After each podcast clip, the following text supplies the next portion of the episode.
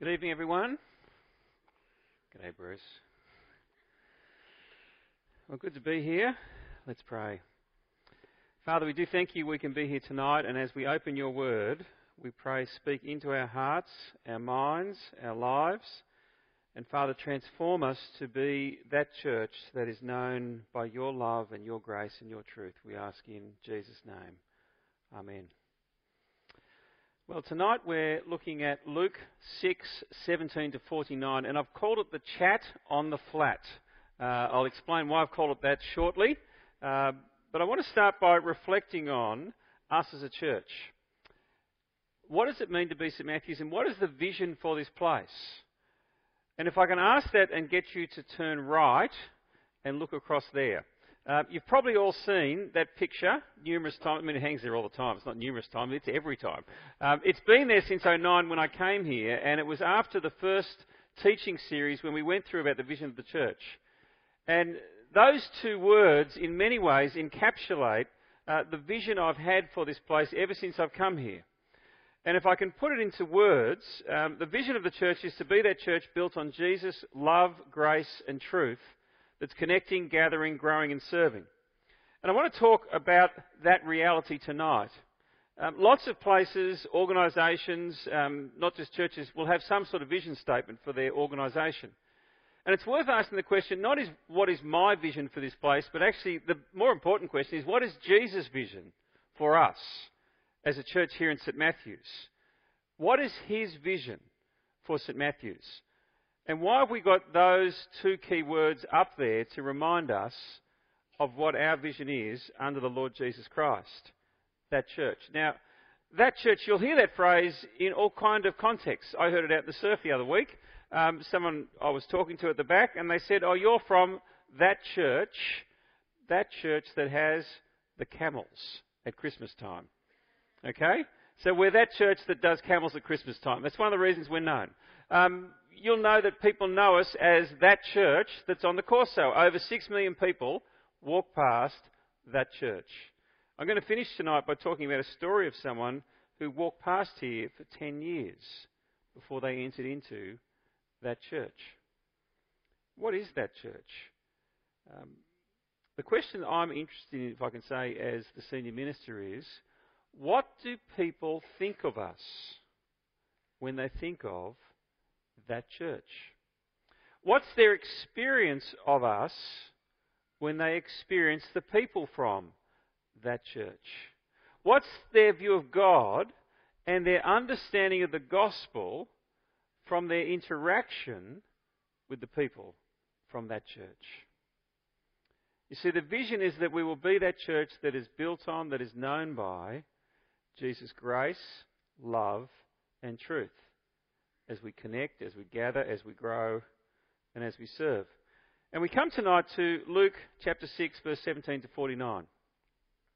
And there's no doubt, there's a lot of similarity between this passage and what we did in detail with the Sermon on the Mount, chapter 5 to 7, in term 4 last year, just six months ago. And so, as we're going through Luke's Gospel, we come to a very parallel passage that we spent seven weeks diving into last year. And I thought we would do a different way of looking at the text tonight. Uh, there's no doubt you could take four sermons out of this material that we've got before us, but I want to do it in one hit to kind of stand back a bit and look at the text and ask the question what is the vision that Jesus has for us as that church? That is down on the Corso, that does camels, that people walk past all the time. What is Jesus' vision for us? Well, let me just give you a few introductory observations from the text. So if you've got your Bibles there, get them open. Uh, as always, we want to look at what the Word of God says to us tonight. And the passage is a long one. Uh, Michelle did a great job reading it. It's a longer than usual reading. And there's a fair bit to cover, but we're going to do it in different ways. Firstly, if I can say, this is Luke's version of the Sermon on the Mount. Now have a look at verse 17. Uh, he went down with them and stood on a level place. That's why I've called it the chat on the flat. Um, when you go to Matthew's Gospel, they go up to a hill to a mountain. It's the Sermon on the Mount. Now you ask the question, well, who got it right? Did Luke get it wrong? Did Matthew get it wrong? Was it a chat on the flat? Was it a Sermon on the Mount? Well, no, it's both. How does that work? Um, Jesus, when he taught, didn't, if I can say, set up headquarters in one place on the flat or on the mountain and invite people to come. Uh, he did the opposite. He went around. he was what's called an occasional teacher. Um, he walked and he talked. And so as you read through the Gospels, you see this reality that Jesus goes from town to town. And so you shouldn't be surprised that you see similar material being presented in different places. Now, if I go around from place to place and preach, you wouldn't be surprised that I would have similar material. I don't. I'm in the same place, so I've got to come up with different material all the time. But if you hear itinerant preachers, they will have the same message in different places. Now, what's also worth noting is um, there are some differences and there's some similarities. And so as you read through this, you hear the echoes of the Sermon on the Mount in the chat on the flat, but you also see some differences. Now that shouldn't surprise you also. Um, even here, my sermon at 8 o'clock is different to 10 o'clock, is different to 5 o'clock, is different to 6.30. Um, the problem I always have at 6.30 is I think of new things to say through the day and it slightly gets longer and I try and apologise for that. But anyway, you guys get the best at the end. That's my saying. Okay? Now if you came at 10 o'clock, you only got half a sermon today. Uh, we had a lady collapse and we had to call the ambulance and it was game over for me and we just prayed, celebrated communion, had to finish up. And I said to them, listen to the web, you'll get the second half on the, on the podcast. Um, so this is Luke's version. It's not the same as Matthew, it's similar to Matthew. Second point, it's a description again of what it means to follow Jesus. And we saw this last year. You've got the crowds gathering. Have a look. We read on. A large crowd of his disciples was there, and a great number of people from all over Judea, from Jerusalem, and from the coast of Tyre and Sidon, who'd come to hear him and to be healed of their diseases. Those troubled by evil spirits were cured, and the people all tried to touch him because power was coming from him and healing them all. Now, let me just say, there's an incredible ministry going on here. Jesus is going from village to village. And he stops on occasion, and if I can say, because he wants to instruct the crowds that are gathering. Uh, there was a pattern to his ministry. He was proclaiming the kingdom of God. Repent, the kingdom is near. He was demonstrating his authority and that the kingdom was near by his miraculous ministry. Those signs and wonders that happen are to tell you that this Jesus is the one who has all authority. It's revealing his identity as the Son of God who's come amongst us. And people are thrilled. Uh, they're wondering. They're excited. And as Luke says, there's power coming from him. It's a very striking phrase. Hundreds, thousands coming. Jesus' concern, not to do more miracles, but rather to help people understand what does it mean to be a follower, a disciple as these crowds gather. And so he stops here on the flat for a chat. He stopped on the mountain for a sermon. Well, they're the same, really. The same thing's happening, though. He's instructing them about discipleship. See, have a look at verse 20. Um, looking at his disciples, he says to them. So the crowds are there, but the ones who, in a sense, who are keen, he's looking to them and he's saying to them, This is what it means to be a disciple. Uh, verse 27 But I tell you who hear me. Again, he's talking to those who've got ears to hear. And then you've got kind of a sting in the tail at the end, verse 46. Why do you call me Lord, Lord, and do not do what I say? And then he tells the famous story of the wise and the foolish builder. This teaching, this chat on the flat, is a description of what it means to follow Jesus. It's his vision for the disciples for how they should live in the world. Third thing, there are two ways of living that Jesus is presenting here. Uh, there's a critique in the first instance of, if I can say, the religious life of those in the time of Israel that Jesus is ministering. And alongside that is this stark contrast of how he wants disciples to live within that culture. There are two ways. You see, there are blessings and there are woes. You could say blessings and curses for two types of people. Uh, there are two ways to love. There is the way that people will normally respond to others and call that love. And then there's the way that Jesus calls his disciples to love, which is radically different. Uh, there are two sorts of teachers. Basically, some are hypocrites, Jesus says. There are two trees.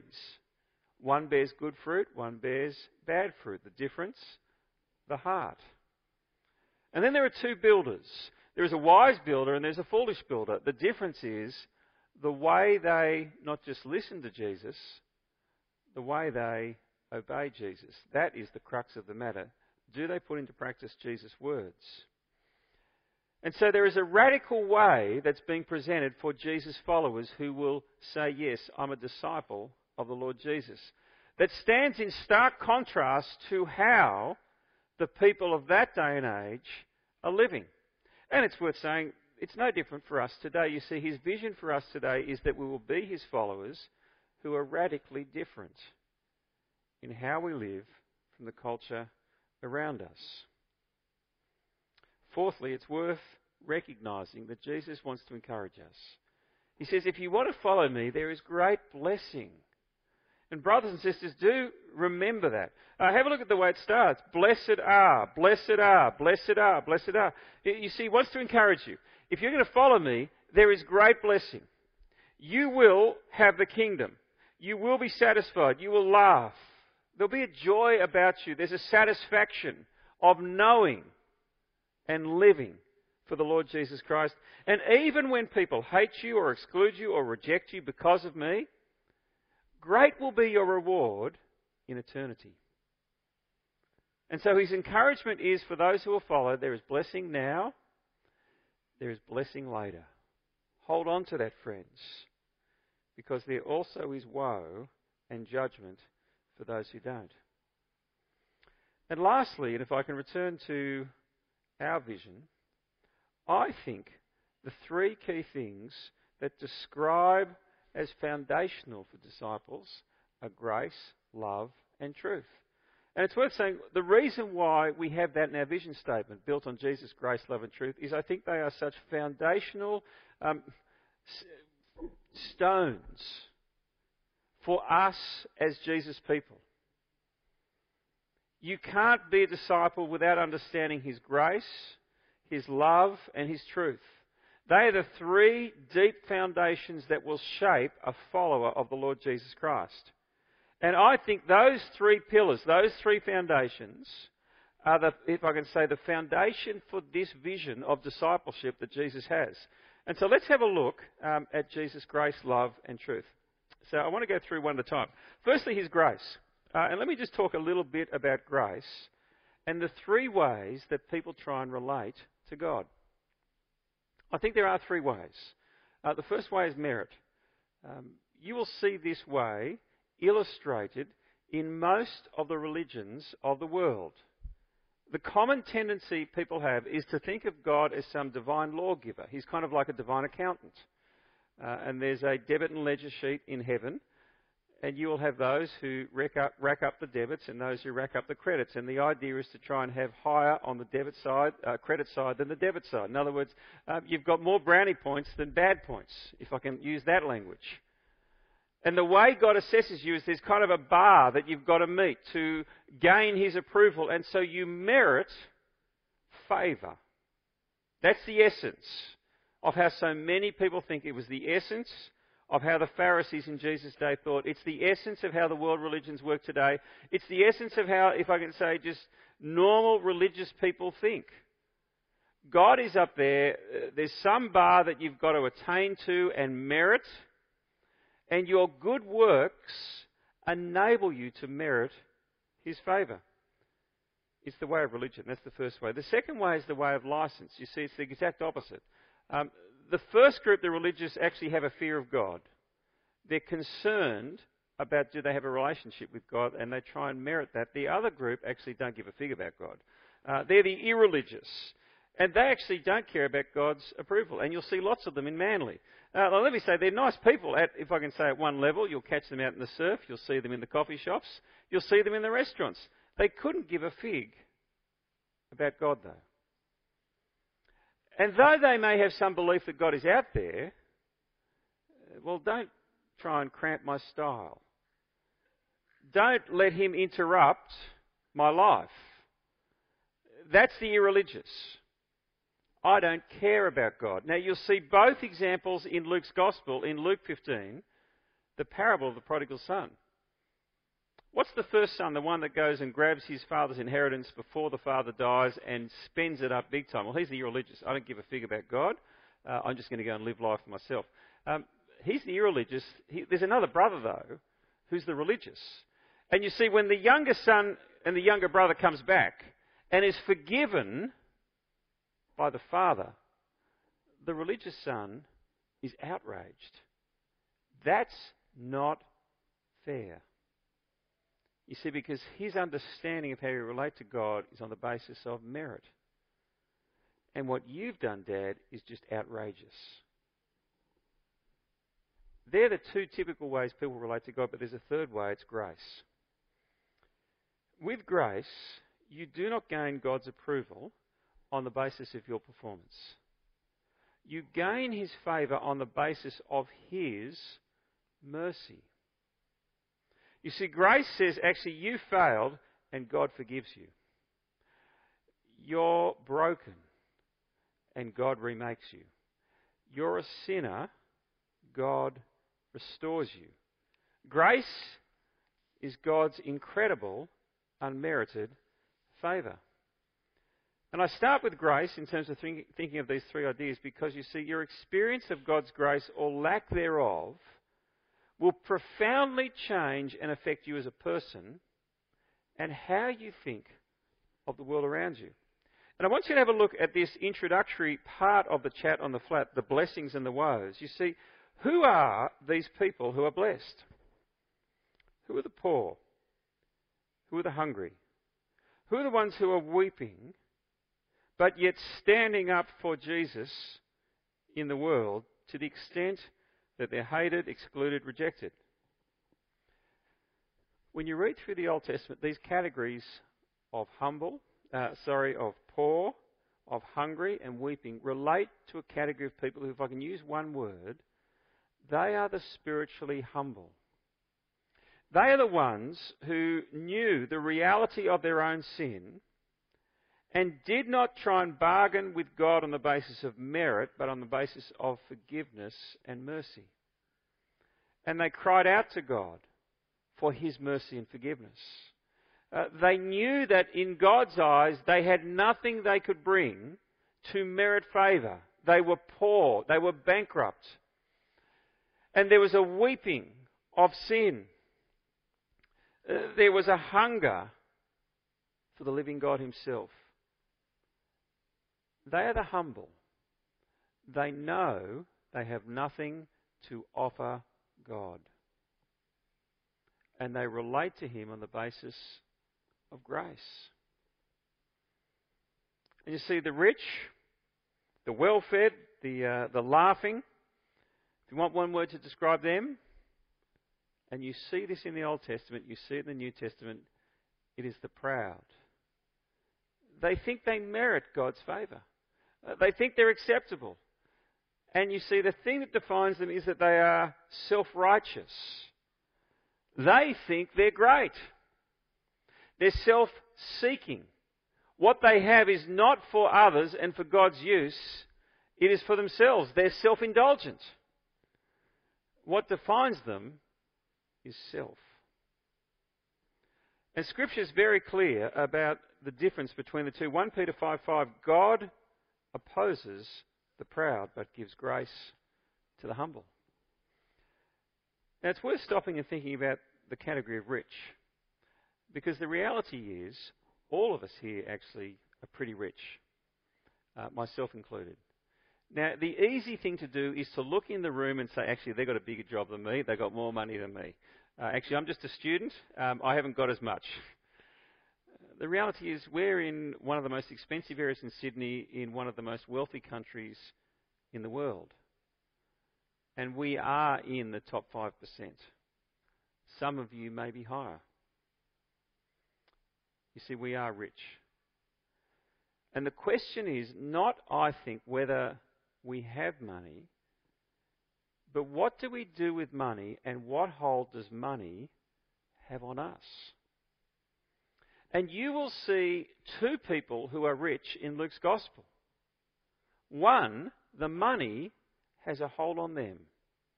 And that's what they trust in and that's what they live for.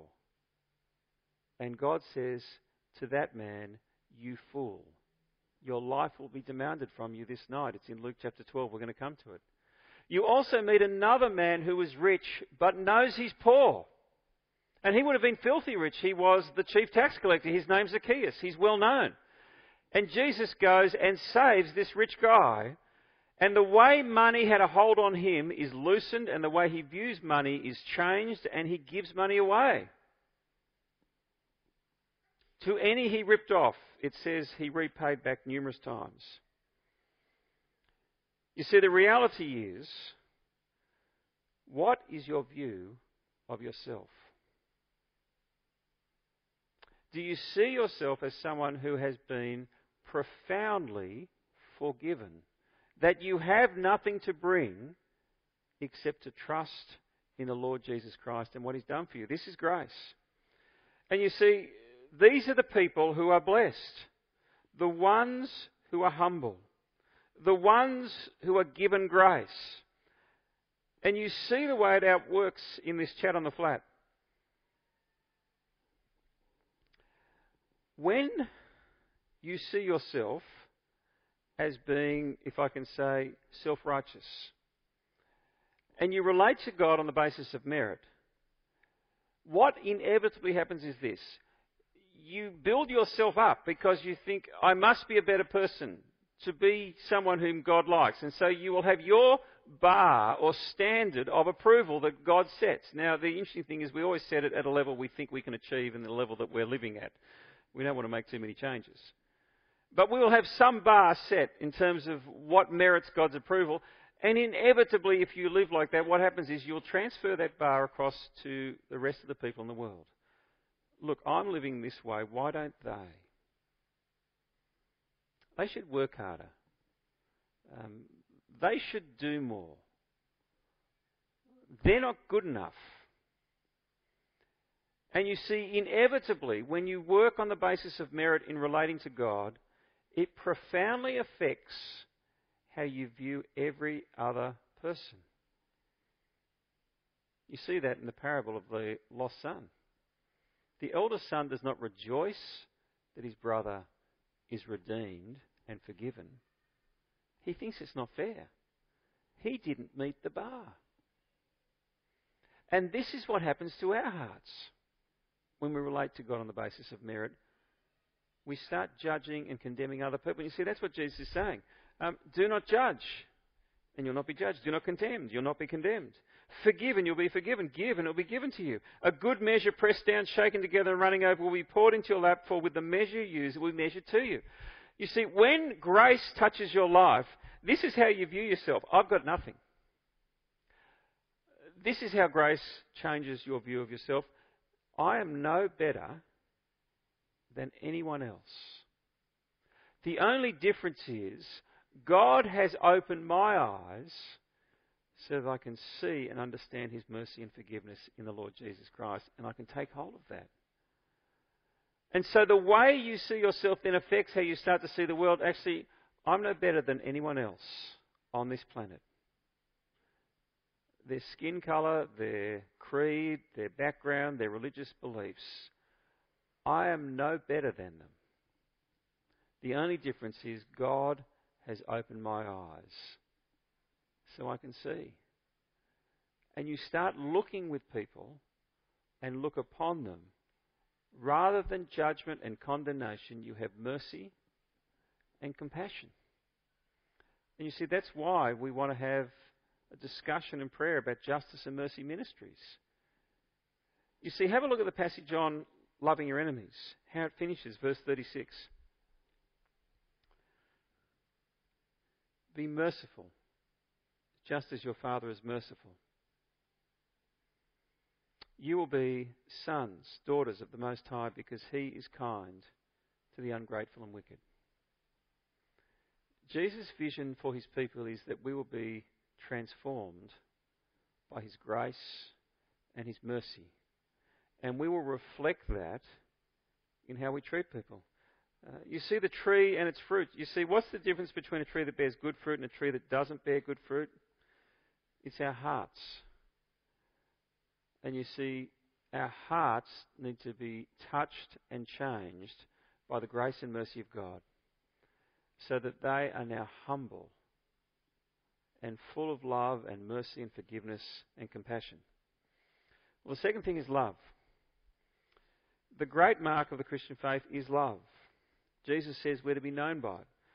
And you see, if grace changes my view of God and my view of myself and how I see the world, it will then issue us in loving people. You see, when you receive grace, you receive God's love. And it will change you how you view other people. It will cause you to want to love people who you've not previously loved. You see, the way of the world you see here described by the Lord Jesus is uh, the world loves their friends. Uh, the world loves those who do good to them. Uh, the world loves those who will pay back. In other words, I'll look after you because I know you're going to look after me. Uh, I'll love you because you're a nice person and it's kind of good to love you and be friends with you. Jesus says, well, that's just what anyone does. There's nothing distinctive about that. Actually, if you want to be my follower, be like me because it's interesting. When you read through this description, you cannot but see it being prophetic about what will happen to him in person at the cross.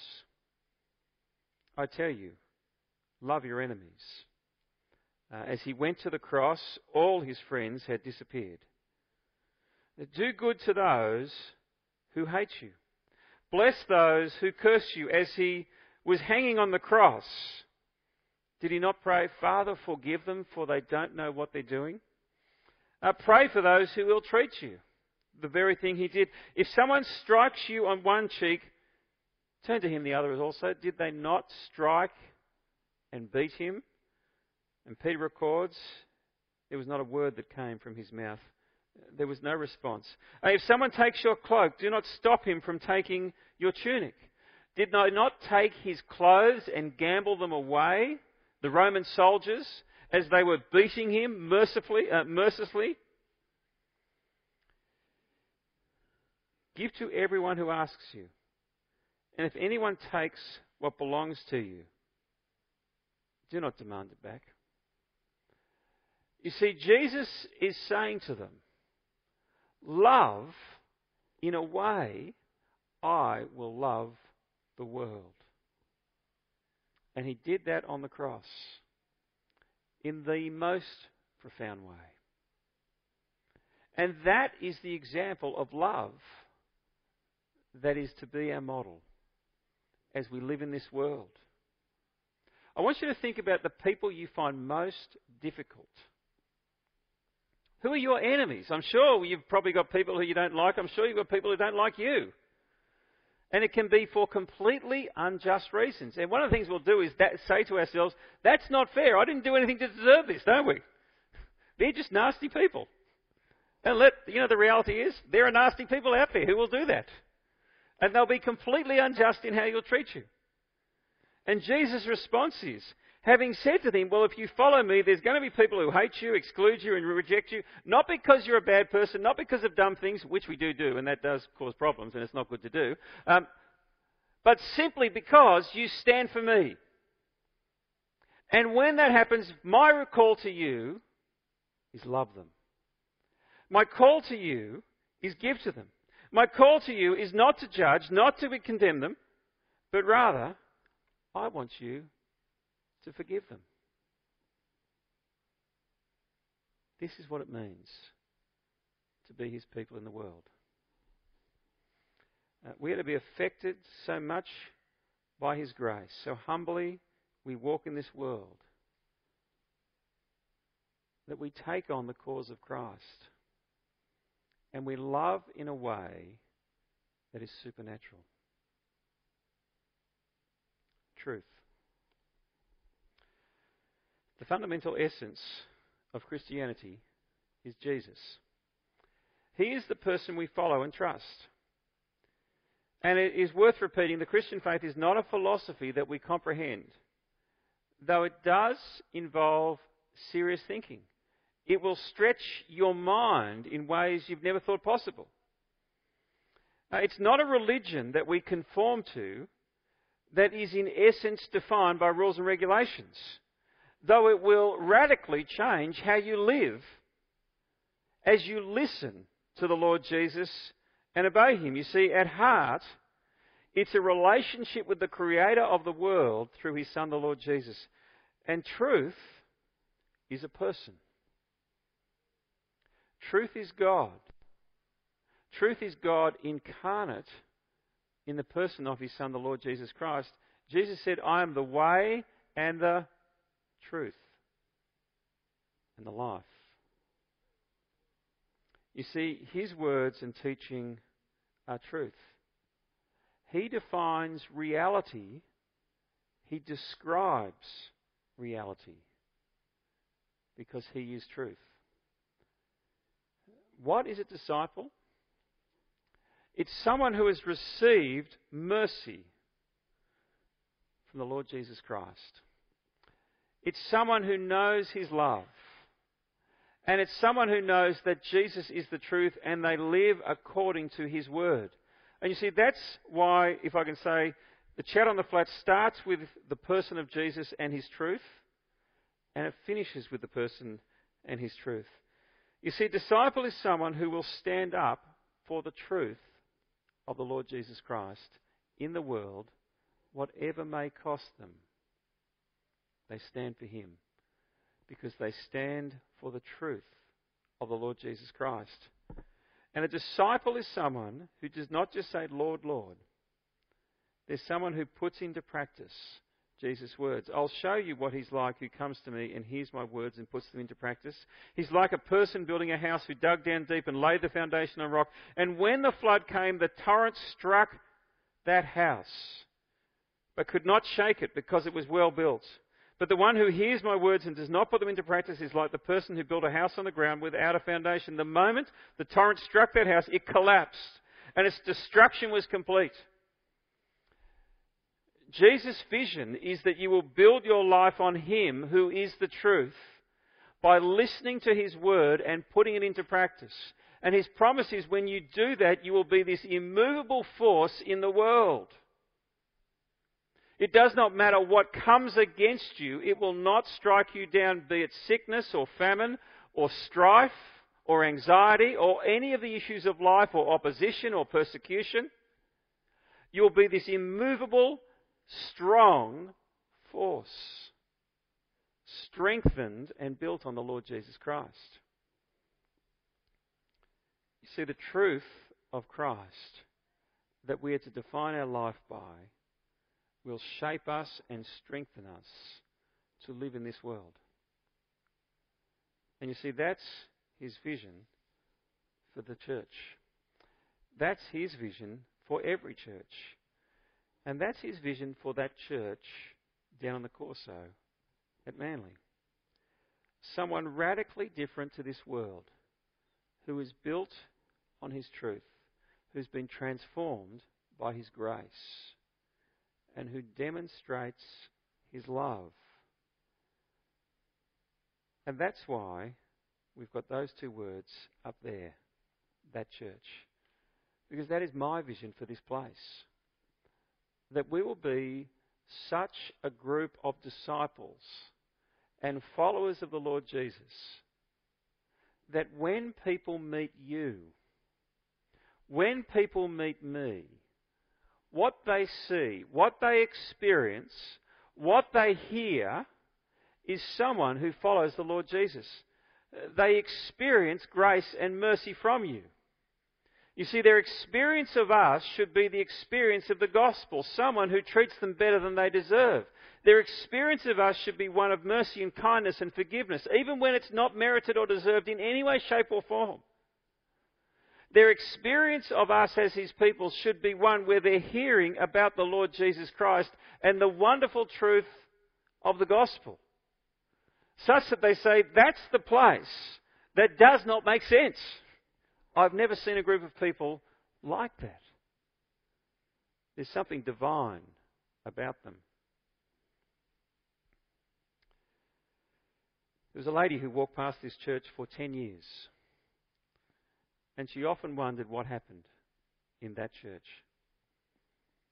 She often thought, I'd like to go into that church. But she was never brave enough. She lives here on the Corso. One day a friend came who'd become a Christian and said, I'm going to go to church. And she came and stayed with her. And she invited her to come down to that church on the Corso. And she wandered in. It was about a year ago. And she discovered at that church that there was a truth, there was a love, there was a grace that she'd never seen before. Uh, she was wonderfully converted. She was here at five o'clock tonight. She's had no church background. But down at that church, she discovered Jesus through his people. That's the vision of Jesus for his church. That's our vision. Whether we are connecting with the world, whether we are gathering here on a Sunday, whether we're in a small group growing in our faith, whether we're serving, wherever we are, we are known, we are built on this reality of what it means to be a disciple. People known by Jesus' grace, love, and truth. Let's pray. Father, we do thank you for your love. We thank you for your grace that touches our hearts and changes just who we are, how we see ourselves, how we see this world. And Father, we just thank you for this vision of discipleship that we have with the Lord Jesus. May we be that church that shines like a light in the darkness and draws people to Jesus. We ask in his name. Amen.